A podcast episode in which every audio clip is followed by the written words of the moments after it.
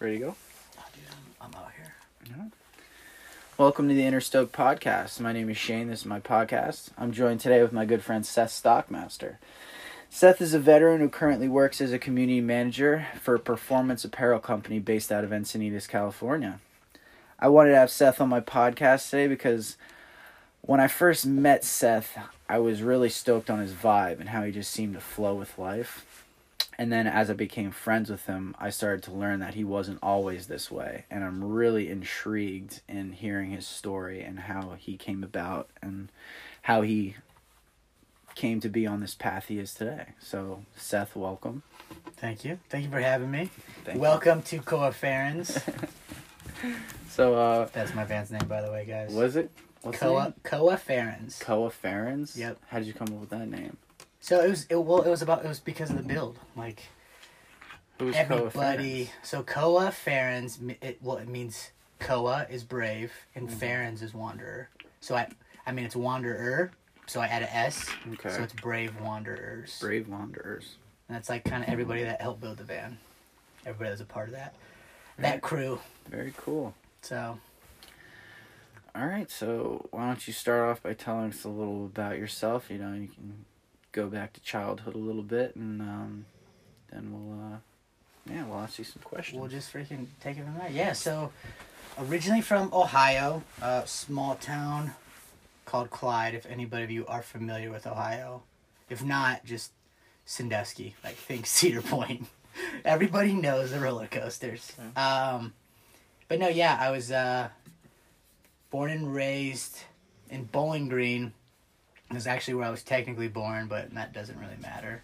Um, grew up in Green Springs slash Clyde. Um, mom and dad, freaking love them. Um, I think they they actually split when I was three or four. Mhm. Um, so I would just do like separate weekends. My like mom's the weekend, dad's weekend.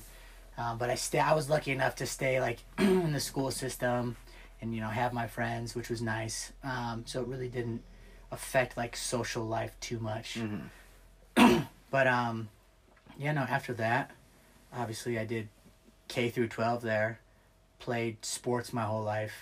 Baseball was my jam. Mhm. I didn't used to be good at baseball. In fact, I think I sucked at everything until like middle school. I started to show like potential, Yeah. And then uh, Once you hit, once you hit puberty. yeah, once I grew some like hair on my nutsack, I was like, okay, let's you know, I can throw a ball now. Yeah. Oh wow. Um, strength behind that. yeah, there's a little oomph behind that. So yeah, no. After that, I, I played uh, football and baseball. Okay. All throughout high school. Um, What position you playing football? so football, believe it or not, I was an outside linebacker. I was all of like a buck 35 Mhm. a buck forty if I would like was soaking wet. Mm-hmm. Um, and I was a little lefty pitcher. And I stood about like five six, five seven on a good day if I stretched all my limbs, you know, got everything good. I'd hang from a pole upside down for about an hour before every game. I'm just kidding. I wouldn't do that. But I mean, mentally, I probably would have because I just, I was, it was funny. I always try to like play with an edge, so I always told myself that I was like crazy. Uh huh. But, um, yeah, no, after that. Like a warrior mentality. Yeah, so like Yeah. for me, it was like football. I always told myself, you know, hey, when I put the helmet You're on, a killer. yeah, when I put when I put the helmet on, I'm no longer a nice guy. Like I'm somebody else. Like Jack Nicholson when he puts on the sunglasses. He Literally. becomes Jack Nicholson. he becomes. It was like Brian Dawkins was like my idol back in the day, and he had like a separate alter ego called the Wolverine. Uh huh. And so I had a separate alter ego called the Wolverine. So every time I put the helmet on, I was like out for blood. and it was- Wolverines. It wasn't until I took it off while I was like cool with everybody again. I was like, oh hey. so, But uh no, yeah, that was. I could go, I could talk about football all day. That was Mhm. that was some fun times. But 2012, I graduated, went to I enlisted, and I went off in 2013, January of 2013. So there's a little bit of a lull there Mhm. where I did like. I worked for UPS. I you know I did uh, landscaping, and then I also worked on a farmers market for like Mhm. two three years. That was like the summer job, and I loved it because like all I did was like pick fruit and Mhm. vegetables and like walk around with my shirt off and So you weren't s- too serious. You were just bouncing around from job to job. yeah, I mean, I was just trying to work. I was Yeah. just trying to work, pay the car car bill. Actually, I didn't have a car bill. I was just paying gas, showing responsibility. Uh huh. And it was fun too. Like, Were you 18? yeah, it was like, no, 15, 16, 17. Graduating from high school? No, I'm saying like when I was working. Oh, okay. But yeah, I was like 18 when Mhm. I graduated. Um, but yeah, no. After that, I was in the Marine Corps for five years. Um, What made you want to join the Marine Corps? Marine Corps. I was just trying to get out of small town, and I didn't. I didn't have any plans for college. I wasn't like dead set on anything, and I, I so badly did not want to go into debt. And I was like, well, I can go in the Marine Corps. No, I'll have free college if I want it. But Did you have any friends that joined?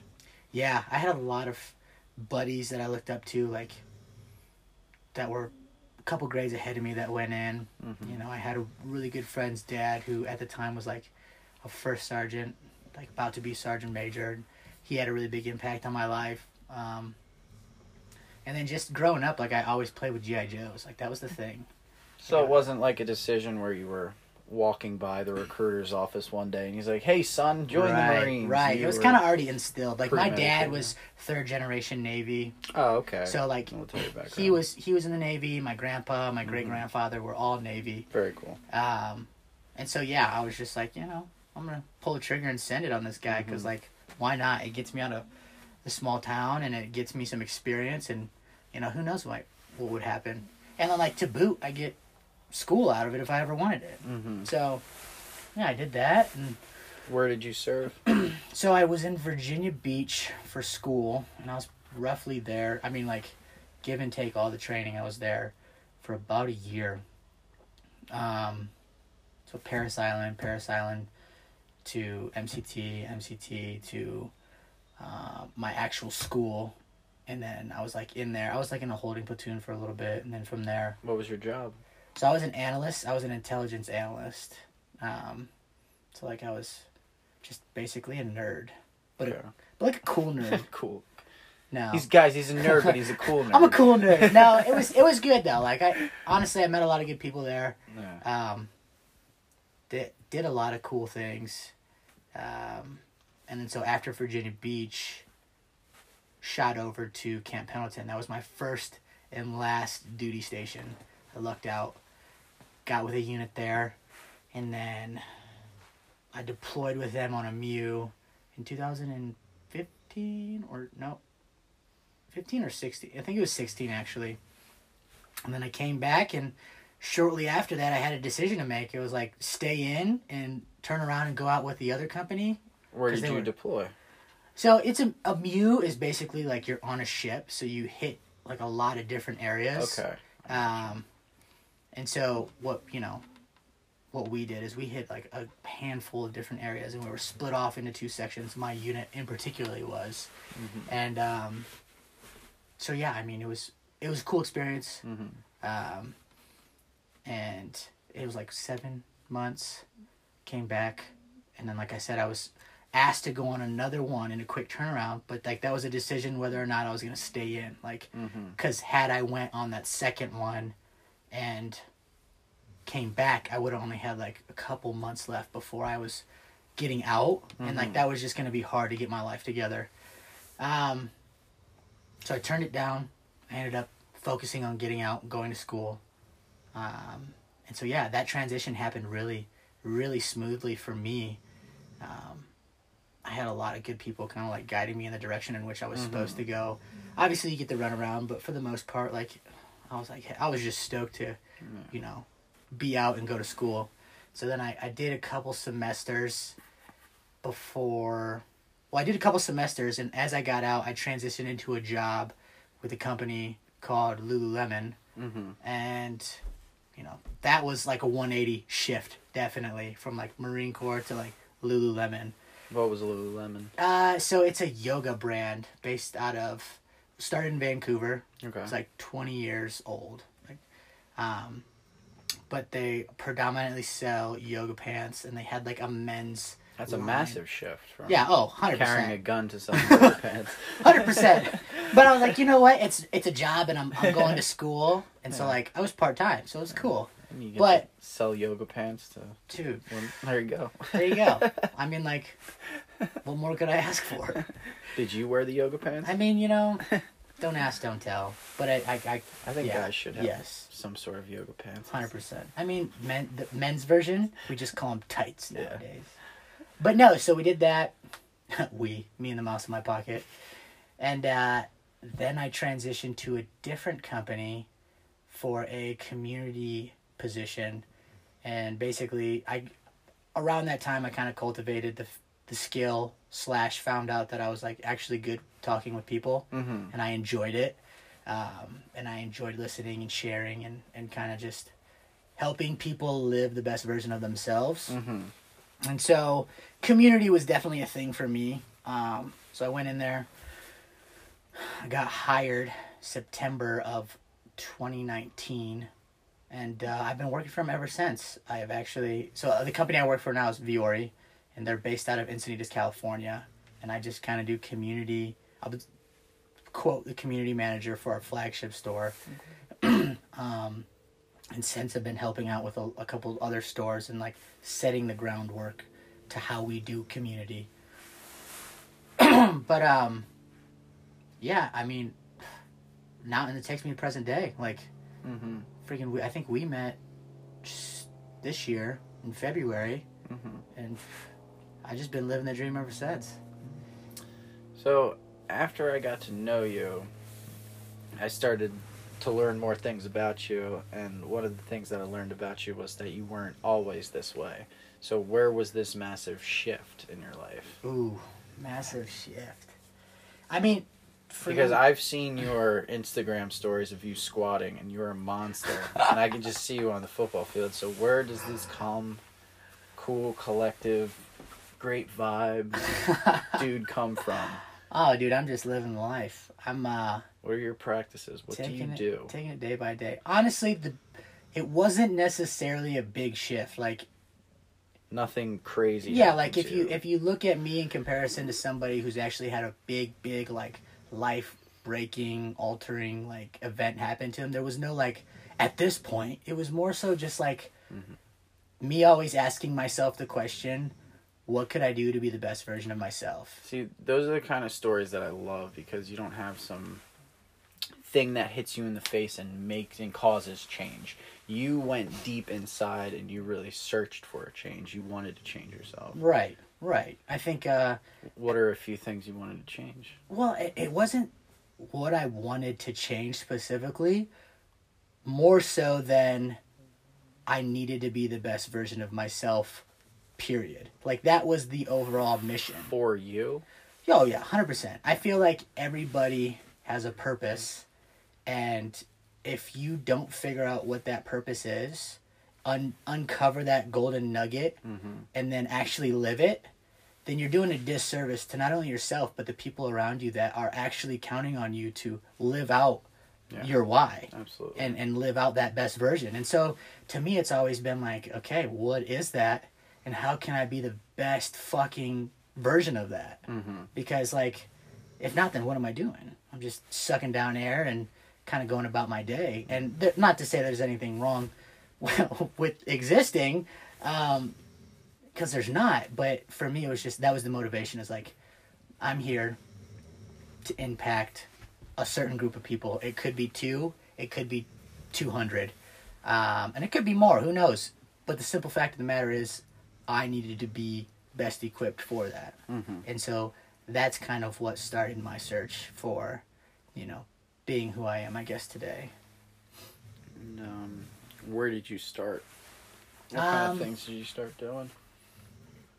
I think I started honestly that like okay, if you want to say the shift, the shift was Marine Corps to Lululemon. Yeah. Um, that's the shift right there, ladies and gentlemen. From violence to, to yoga. To vi- from violence to zen. So we'll call it yoga, is what? I mean, yoga. It was more so the environment. I think when you want to change a habit or change and rewire anything about yourself, Yeah. you have to set your environment up for success. Mhm. Like, you don't say I want to get fit and have a plate of donuts on the kitchen counter. Like, there's too much temptation. Yep. You, you see it, it's there, it's in arm's distance. Like, you're gonna eat it, and you're Yeah. gonna continue to live that lifestyle. Whereas, for me, I was like, okay, the mind's intriguing. Like, I want to know how to rewire it and become the master of it. Mm-hmm. Um, that way, I get to dictate. Like, you know, the body's not leading the mind; the mind's leading the body, Mhm.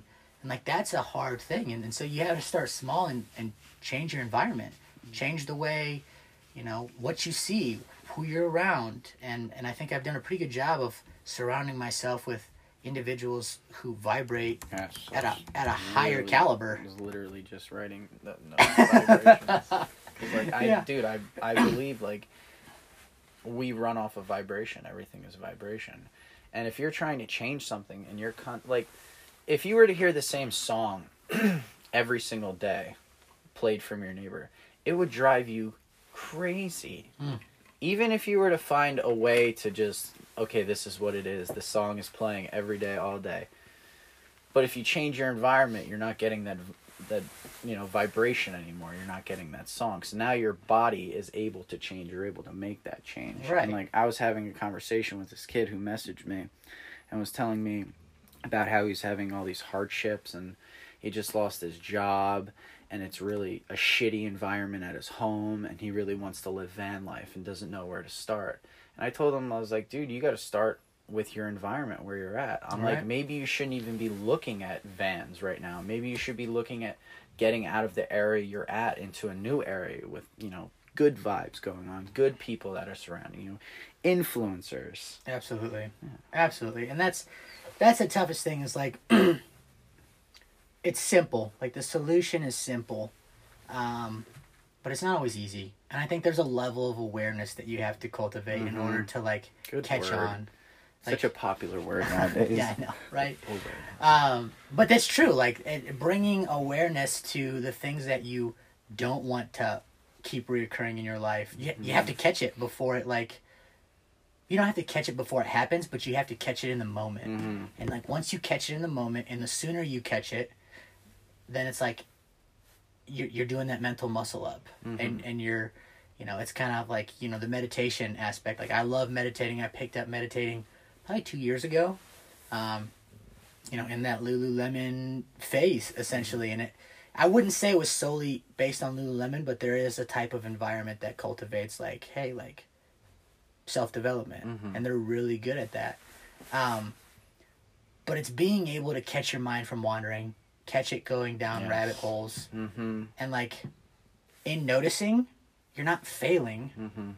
Like people have this this false perception, I guess, that like failing is a bad thing, and it's like no, you're you're not failing. It's actually like learning. Mhm. Like I had a conversation with uh, a group today, and it was change your change your idea on uncomfortable. So like when people hear the word uncomfortable or they feel uncomfortable, they immediately correlate it with this sucks. Mm-hmm. But instead, I feel as if you were to change. So if I were to say, "Hey, this is uncomfortable," and you felt all these physical feelings, your palms are sweaty, you're choked up, you might be shaking, your heart rate's through the roof. It's an Eminem song. Yeah, about ready to rap right now.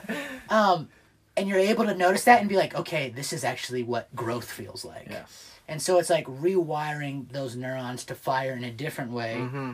Exactly. And so it's helping you grow as an individual.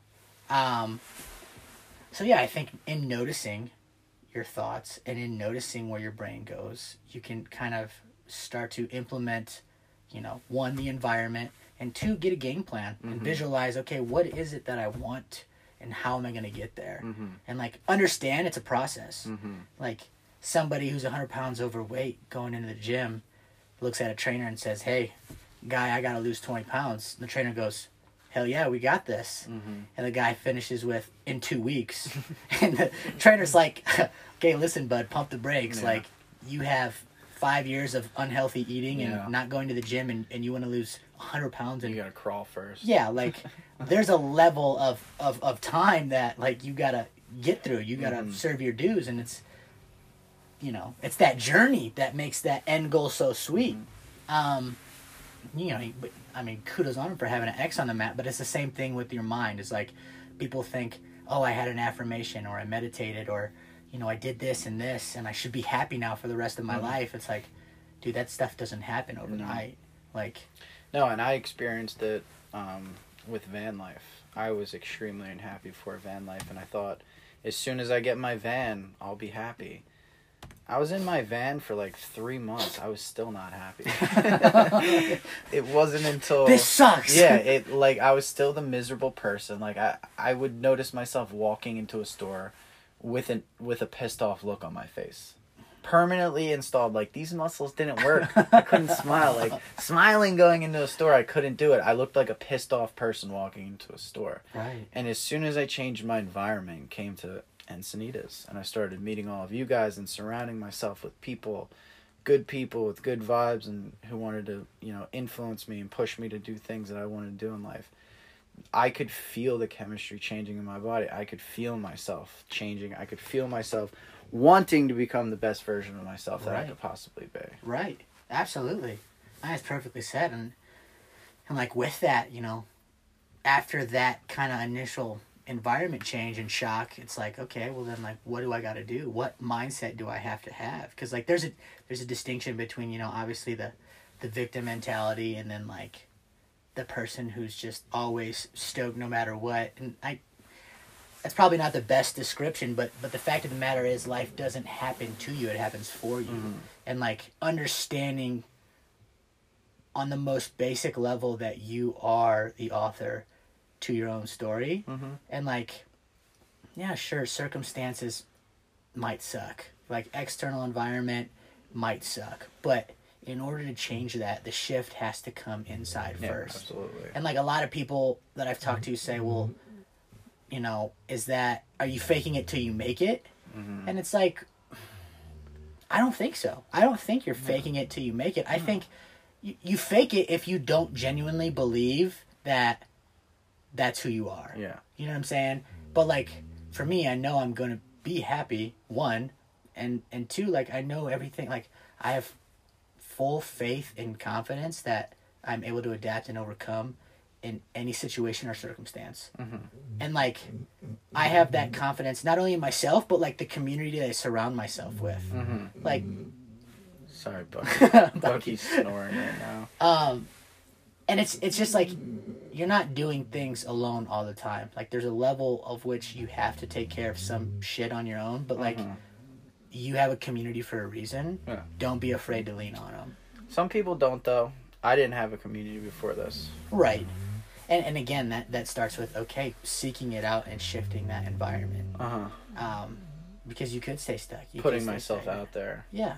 And that's hard. That's really tough for some people, but dude. The first day I met Jared, um, I was talking to Alexa um, through Instagram. I haven't even met her before. You know, just another van life person. Alexa Glazer, shout Yeah. out. Shout out to Alexa. Living living the dream. Moving Alexa at moving Alexa. Moving Alexa. and I told her I was going to Encinitas, and she just starts throwing me a list of these places to go, and hits up Jared and is like, "Hey, my friend Shane is there." Blah blah. blah.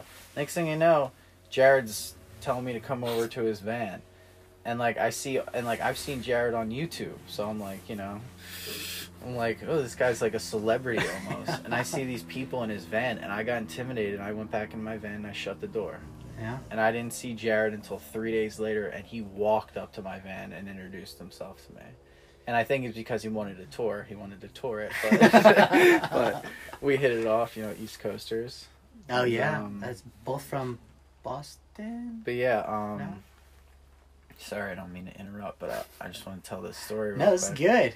Yeah, so when I was like 23, um, I wanted to do stand up comedy type stuff. And I wanted to play guitar and sing at the same time.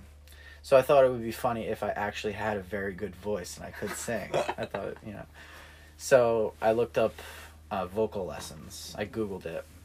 And it was about an hour away, and I called up this guy and I was like, hey, I want to start taking vocal lessons. I have no idea what this place is.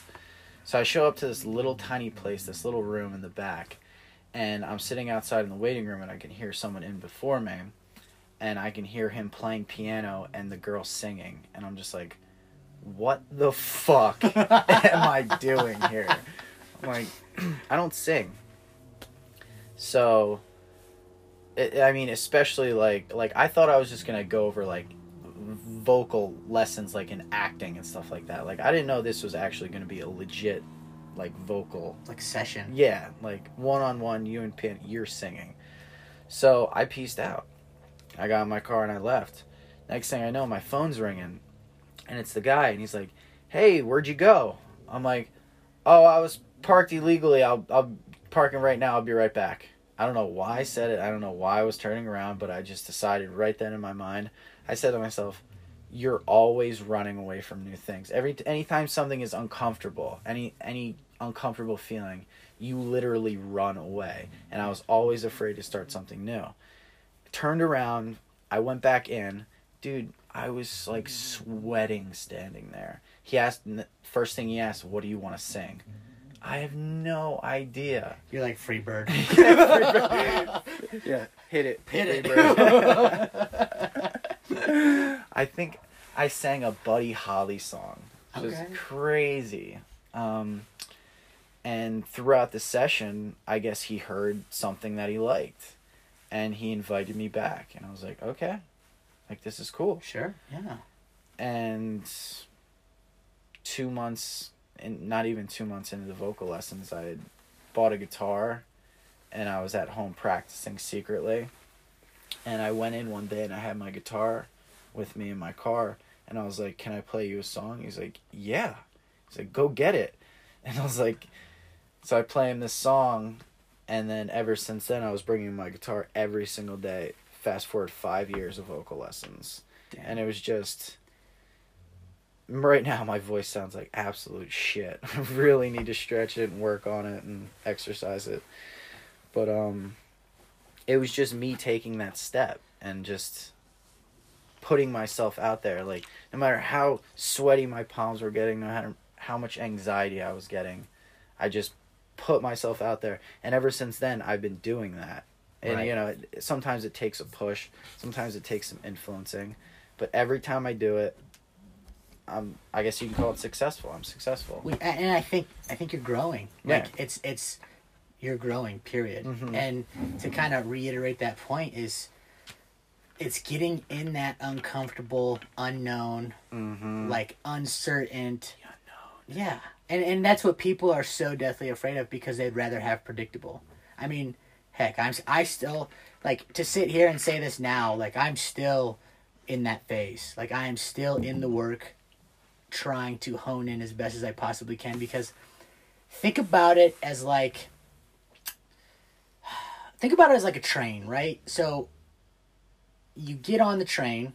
I always relate it to meditating and and this That's dude. I was literally Yeah. just gonna relate it to meditating. it's, oh my it's god. like it's like uh it's it'll come full circle i swear but it's it's realizing when you're uncomfortable and so what i what i mean by this is like when i first started meditating i thought of it like this like i sit down and i try to stop my mind from wandering so i Mm-hmm. focus on my breath right and all of a sudden it kind of goes like this i'm like okay well my ass hurts um i should probably go squat maybe it won't hurt if i squat more right Now yeah, you I need to go to the gym. I, you know what? Yep. Tomorrow I'm gonna go to the gym. Mm. I haven't done back squat. I'm a back squat. You know what?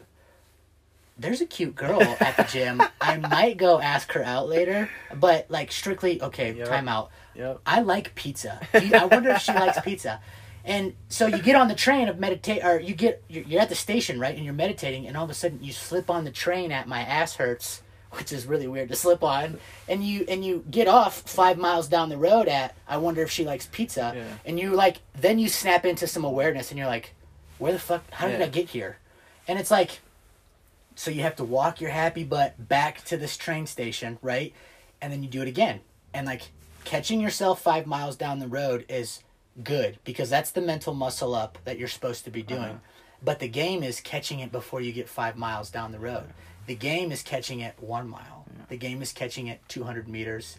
The game is catching it right before you walk onto the train and go down the rabbit hole and say, wait a minute, go back to my breath. Mm-hmm. And so being aware Yes. of of not only your thoughts but like your emotions in that moment and like like I said full circle relating it back to your story with singing, it's like you were aware. You knew your palms were sweaty. You knew your heart rate was jacked up. Mm-hmm. And it's in that cultivating that awareness of the present moment where you can sit and be like, okay, this is the moment in which I push mm-hmm. forward and grow a little, or I walk away and I stay stagnant. Mm-hmm. And it's like having that conversation in the moment because it's so easy for your mind to go on autopilot and be like, oh, this shit sucks, I'm out. Mm-hmm. But if you're aware enough and you're like, wait, this shit sucks, but if I push through, then I'm gonna do a mental muscle up right now, mm-hmm. and and I'm gonna get a little bit better than I was yesterday, and I'm not gonna be stagnant, and like I have nothing to lose. So like, let's just do it. Let's send it, and and doing that over the course of, you know, five weeks, ten weeks, two years, a decade, mm-hmm. all of a sudden you're this guy who's just like people are asking, man, how did this happen? Like, See, that's it's hard to explain that to people because they think as soon as they sit down on the pillow, you know, they're gonna experience meditation. And honestly, like my first week into it, I thought that too, and and like, the, yeah, I'm gonna relate it to meditation. Also. Like, and like with the ego and like th- this is why I love meditation so much because you could have a man that's been meditating for 50 years. There's no ego involved. Like he's still learning every time he sits down on the pillow, Right. and he's not a master. right? There's a level of humility. There, there, yeah, like, t- there technically like there are no levels with meditation. right. It's like you could you could be meditating for five years and still experience the same things as someone meditating for 20 years you know if you're that deep into it Right. but there's no comparison like meditation is your own it's it's basically egoless in a way Right. and that is one of the reasons why i'm so attracted to meditation is because you can't be the best guy in the room Right, right. 100%. and i love that everyone's on an equal playing field Right. and you can't say like oh he didn't meditate as good as me because you don't know Yeah. and like Yeah. it's so appealing to me having it in eh, a practice or an art or whatever you want to call it a life form that is is egoless in a way Right. Ego has no room there but yes ego has has room in there there's a balance between you know all that but we don't I- have to get into that I think I think also too is, is is you know we throw around the word meditation and people, you know, I have a handful of people are like, well, I don't meditate, I can't sit still, I don't Yes. like this, and it's like, well, guys, you know, again, it's reframing the way you're thinking about something. It's literally shifting your perspective because just like you shifted your perspective on you know how uncomfortable shouldn't suck, uncomfortable should be you know equated to growth. Mm-hmm. It's like shifting meditation in the sense that it doesn't mean you're sitting crisscross applesauce on a pillow, Yeah. levitating and like humming to mm-hmm. yourself. Like there's no smells and bells with Yeah. that. Like meditation is focusing on one single reference point, whether that's your breath or whether mm-hmm. that's an activity. Like being submersed in the now moment and staying there. Mm-hmm. Um, see how do you feel about people saying like oh running is my meditation Oh, I, I mean, 100%. If you're I- running for yeah. the sake of running because you enjoy Yeah, running and you're. Absolutely. But I also agree that every person should also have a separate practice where you are sitting and you are calm and you are focusing on your breath and your heart race is, isn't going. You know, Right. heartbeat isn't going. I mean, to each their own. Some people would agree and, and some people would disagree. Well, I mean, you know, the the different stages, the the realms, Right. whatever, all that.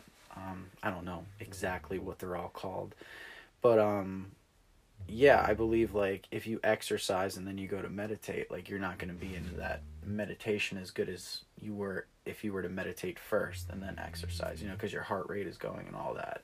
There's like.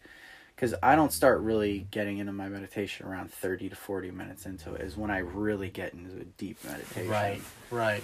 and now i'm at the point where like if something happens or if like i'm thinking of something like like this podcast like i meditate on it i Right. could literally sit down and meditate and focus on this podcast dude it is the best tool in the freaking world Right. and all i do is encourage people to do it No, I, I agree with that. I think, again, there for the people out there that are like, well, I can't sit still. I think you know, those are the people that need to be doing it the most though Well, they just need to find the now moment. I mean, you know, I'm going through a course um, who, that brought to light they they have this thing called the default network setting.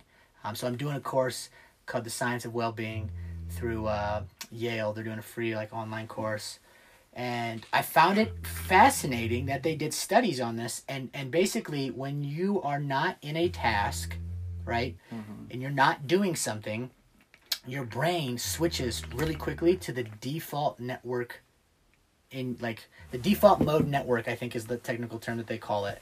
And basically it's it's like a quick switch. So say i'm you know cooking food and i'm done cooking this default mode network kicks on and it highlights different parts of your brain. Well these parts of your brain are um what's the word i'm looking for? They're responsible and they're able to allow you to think in the past, future, and about other things. Mm-hmm. So it's like a cool, unique human feature that we have that takes us out of the present moment. And the fact of the matter is, when we're not in a task, that thing switches on. Mm-hmm. Now, fast forward, long story short, studies have shown that when you meditate or you are submersed in the now moment, that you build gray matter in these areas. And gray matter, for lack of a better term, is basically just like muscle in your brain. And so when you build more muscle around these uh, these uh, certain areas, you're able to control, you know, and pull from away from that to where it's like you're not focused on the past, you're not focused on the future or other. You can actually just be in the now and like after you cook, go and clean your dishes and like you know feel how it feels to like clean your dishes. Your mind, physic like not, I shouldn't say physically. Your mind cannot make a distinction between what is reality, like what is physical reality, Yeah, yeah. and like what is imagination. Uh-huh. So like if I told you and I walked you through, let's just say like a meditation or just a scenario, right? And I said, you know, hey Shane, somebody cut you off, and like it wasn't out of him rushing to the hospital. He wanted to make your and I and I told you this vivid story, and all of a sudden your heart rate started to spike and your palms started to uh-huh. sweat and you started to get irritated. Yeah. It's because your mind has no filter, mm-hmm. and it you know it can't distinction it can't decipher whether or not that thing is actually taking place mm-hmm. or it's just a story that you're telling yourself. Mm-hmm.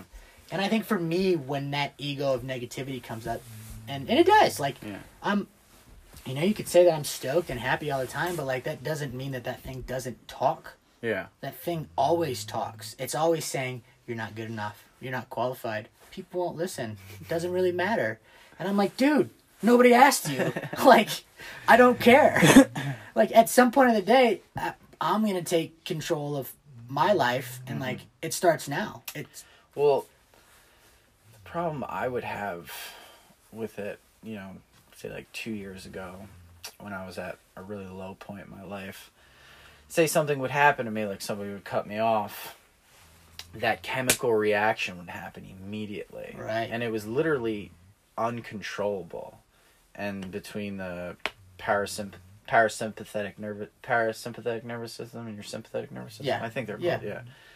Uh, autonomic nervous system yeah, sure. um, being able to control that that's um, something that I was really intrigued by, and that's kind of what led me into meditation. You know, googling how to control your autonomic nervous system, like because that to me is I think the ultimate goal is to be able to control your body chemistry.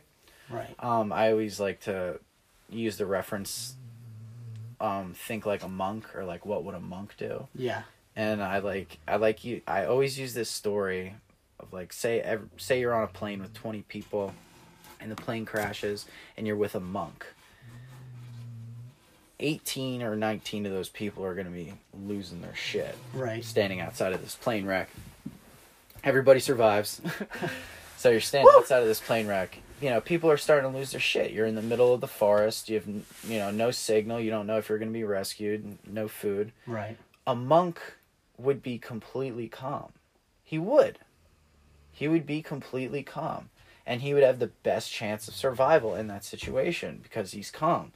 He could even convince himself in his mind to go on a water fast and be comfortable with it, controlling that chemistry in his body.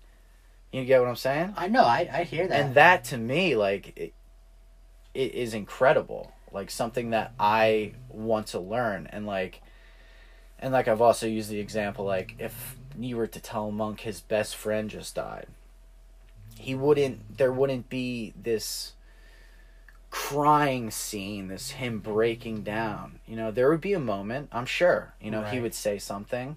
You'd be able to tell i'm sure that he's upset.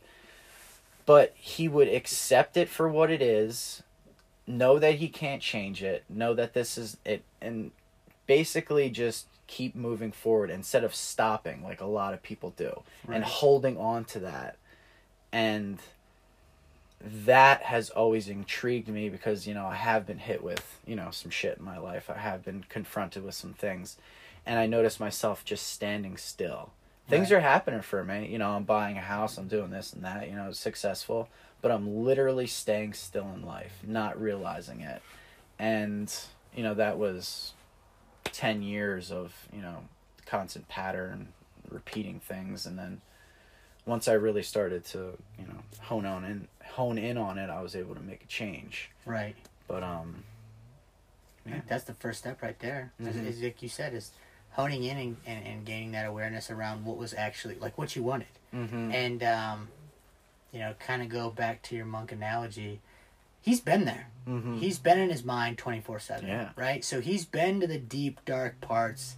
He's learned to deal with it, and the best way I can describe it is like weight training. Right. You put one thirty five on the bar, and me and you, we go up and we back squat one thirty five as many times as we possibly can. I don't think I can do that go ahead and so and we get okay so let's just say we get up and uh you do 10 i don't know 10 15 20 Mhm. and and you look over to me and i'm on 50 and Mm-hmm. then i'm on 60 and i'm struggling for 70 yeah and you sit there and you're like how the hell is he doing this and the fact of the matter is the weight did not change it stayed the same Mhm. so the same stressor is still affecting our bodies the only difference is i visited 135 way more times in Uh-huh. my life than maybe you have or Mhm. maybe somebody else Yeah. has and so i've built up a tolerance that allows me to go deeper and further and deeper and further Mhm. and so when people look at me, they're like, well, this is supernatural. Or like, you can't be able to do this because I can't do it. And it's like, well, listen, you just, you haven't went as deep and, Mhm. and far down this rabbit hole as you could. Mhm. Right. And so the monk who's sitting there exploring his mind and seeing exactly, he's cult, he's, he's literally building muscle in his brain so that when shit hits the fan, he's already been there. Mhm. He's on rep 80 and you're still struggling at 10 and you're gassed and you're like, how? And he's like, well, because like, I've been here Mhm. multiple times. I've actually went to 200. So like this is just wave tops for me. And so it's like but that all started with an awareness. and gaining experience Exactly. I kind of have a similar story, and I'm probably not going to get the story right. Um, so basically, you have a young lumberjack and you have an old lumberjack, and they're in a competition together. And they have to cut down three trees, and whoever cuts down these three trees the fastest wins. Right. So the young stud comes out, and the old man comes out, and you know buzzer goes off and they start hacking away at these trees. The kid cuts down his tree real quick, gets started on the next one. He's halfway through the next one, and then the old man finally finishes his tree, and the old man takes a seat. So the kid starts hammering away, and he gets through the second one, he gets to the third one, he gets halfway through the third one, and he notices that the old man had finished the second one, and he sat down again. He's having a seat. He's just chilling. So now the kid starts to tire because he's hacking away at this third, trying to get this done before this old man comes up on him. All of a sudden, before he finishes the third, he noticed that the old man has already finished this third, and he's having a seat. He's just chilling. So, after the competition, he walks over to the old man and he, he congratulates him and all that, and he says, "Well, how did you do this? You know, how did you beat me? I'm so much stronger than you. I was going so much faster than you." And he looks him in the eye. He says, "Every time I took a break, I sharpened my axe." Mm. Dang. It's just it's experience Right. in the world. Right. but in in the same token and this kind of like goes back and flows into itself experience is from what we would like to call failure Mm-hmm. and like trial and error And, that's what people are afraid and, of. and people again are Yeah. afraid of well and, and it goes back to i'm afraid of what i'm gonna look and like and that goes back to ego. Yeah, yeah exactly. I, am afraid of what i'm gonna look Yeah. like i'm afraid of how people are gonna portray me and like i'm afraid of my reputation hmm right and you know to a certain extent okay i get it but you know let the fear of, of being who you are People, or who you want to be or what you want to do or what like motivates you and, and, and fuels your fire Yeah. and you know you have to have that conversation with yourself and be like yeah this is people will live their entire lives like that. And like this is what my podcast is all about is kind of breaking that cycle and introducing, you know, techniques or methods and stuff in order for people to gain those. yeah no i mean absolutely i think for me it was it was knowing my purpose Mm-hmm. and going to that purpose and trying to be aware of everything around me like when when the palms started sweating when the throat started getting all like choked up when you know when i was my heart rate was going up the roof like okay stop take a breath what's going on okay i'm about to do something really freaking awesome that's probably why or like this is really scary or i'm about to do a pr or i'm about to you know i'm about to expand on who i am as a person. I can either stop turn around and stay stagnant or i can just go through little Mhm. by little. And like it's not leaps and bounds. Like it, it, it is very much baby steps and in time. So yeah i think that's just kind of where i started essentially and, and, and i'm still going. Like i'm nowhere near the finish line. I am so hell-bent on literally being the best version of myself and making sure everyone around me is taken care of and, and that they're stoked as well. Would you say that's your ultimate goal? my ultimate goal is to shift perspectives and inspire others to live out the best version of themselves. And and to do that it's it's by leading by example. Mm-hmm. it's by doing the work and it's by continuously being that new person and being uncomfortable and showing people that like it's cool like that's fine you have to be able to almost get over yourself and and push through that feeling Mm-hmm. um get it buck Bucky's out. Dang. Um, and, and that's kind of where I stand. Like, in shifting perspectives, it's like looking at the, looking at that situation or that obstacle in a different light and being like, hey, this is actually doable. Mm-hmm. I'm just going about it the wrong way right now. Mm-hmm. Um, so yeah, I would say that is kind of like my goals. Taking care of the people to the left and right of me and, and making sure we're good and we're ultimately happy with what they're doing. I like that. But I have something. gosh, it's Also- almost it's almost bedtime, I guess, guys, huh? Jeez, I missed the memo. Bucky boy. So I want to dive into this a little bit. This subject. Oh gosh. I honestly think is very important for males to talk about, and it's not talked about enough. And I think ego may come into that, or you know, looking weak, and but I'm basically an open book, and so Basically, you're saying I have to I be an want you open to be an book. open. So if you're open, I'm open. basically, I want to talk about love. oh, love. Yes, I want to talk about love. Okay. Have send you it. ever been in love? Have you ever experienced love? Have you ever experienced a breakup? Has someone ever cheated on you? Like, I want to know what has changed you and shifted your perf- perspectives. I'll steal that from you. Perspectives, yeah. Shifting your perspective in life. On love. Yeah, on love. Because I think Ooh. love is one of the most important things, if not the most important thing. Yeah. You know, I I agree. I. Yeah, I would say all those have happened to me. Okay, let's start Um, from the beginning. Well, I mean, and, and not to nitpick or not to go down the rabbit hole, like the best ones. I've I have had my heart broken. I have broken other people's hearts. Mhm. I have, you know, any trial and tribulation that you can really think of when it comes to love Mhm. and loving another human being, um, and caring for them on a deeper level. Like, I feel like I've been through and I've touched on a little bit. And the one thing that kind of how I look at it now is I'm, I'm not opposed from it by any means. I if you could if you had a son and you know he was 16 or 18 years old you know just coming into you know, experiencing life and girls and all that. And you could tell him a situation that hap- happened to you and the way you handled it. And either you hurt her, she hurt you. And what you would have done differently or how you would have seen it differently to change maybe change his perspective.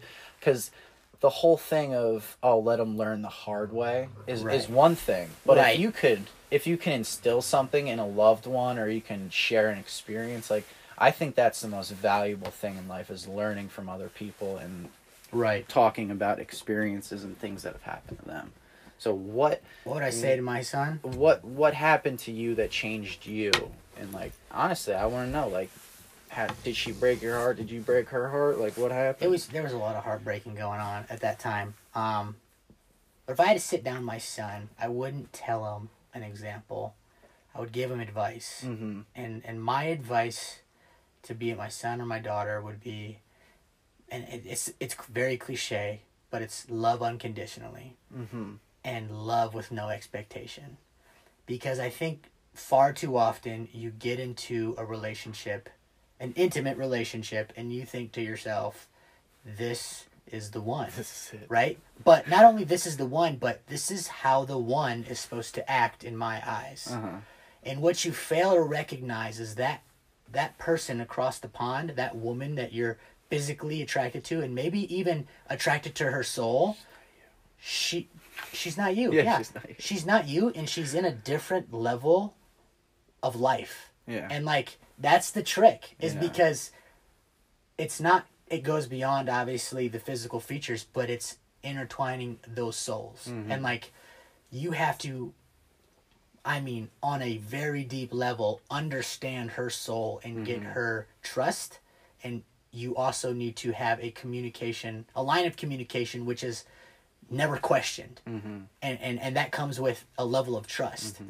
but it's loving unconditionally because at the end of the day she is her own person and she will do she, she will always look out for self 1st Mhm. because again she's a soul and she's growing and if my son's 16 chances are she's like around the same age. Kudos if he's pulling in like 25 year olds but but that's not the case. Yeah. Um, and it really takes time to cultivate a relationship with a soul because you have to warm up to that person, you have to open up to that person, and again, there's a communication and a trust level that must be met in order to make moves to a deeper level of intimacy and love. And I think, you know, personally for me, I've had a skewed idea of what love was up until recent years and it's it's taken me a while to understand like I need to love this person unconditionally whatever they do. Mm-hmm.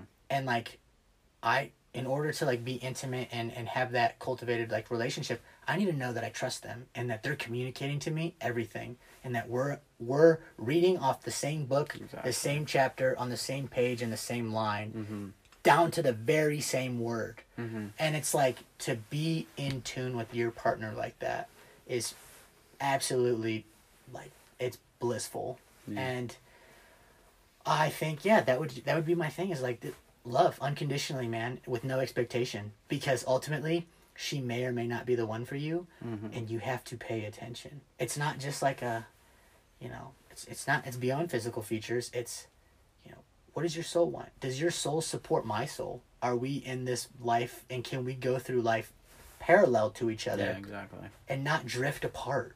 Or even could we grow closer? Yeah. Um so yeah i mean that's that's tough because that again that goes back to experience and i feel like me telling that to a 16 year old kid he might not receive it until he's 23 Yeah, 24 exactly. until he's actually messed up a couple times because oh, mean, it's I'm- gotta click with him Yeah, I'm receiving it right now. Actually, it got me thinking about. It. I'm like, wow, I've actually never been in love because I've never experienced that. I've never had it reciprocated the way I was giving it out. you know? Right. There's always some sort of selfishness from either side. Right, and, and and that's another thing. It's like you support that person, you support what they're doing and what their life mission is, Mhm. and you do that again unconditionally, because she, she means so much Mm-hmm. that you want nothing but the best. Even if that's not with you, you want nothing but the best. Yeah. And honestly, like I've experienced that from my side, but I've never had that reciprocated. Right. It's never ever about me, like ever. And like I'm the most unselfish person ever. Like if there's anything, like I'm giving it to you last. Like it's, it's like It's tough, and and I think that's why relationships and and and you know jumping into quick ones and whatnot. That's like that's just so tricky because again, you're falling in love with somebody's soul, hmm and you can't see that. You have to experience it, and to, in order to experience it, you have to be with them for a significant amount of time. And significant is a relative term, but like there's no like, oh, a year or two years. It's like, again, you just have to cultivate that trust and and, and that mm-hmm. communication towards like, gosh, like I think people also settle way too early in life. Yeah. Cause like, I think about when I was twenty years old, ten years ago. I was on a different map, like a different, completely different world than where I'm at now. right. And I'm at, okay. So Part two. part two, we just got cut off. I didn't realize that this only records for an hour, and I wasn't paying attention. We were just kind of flowing with the conversation.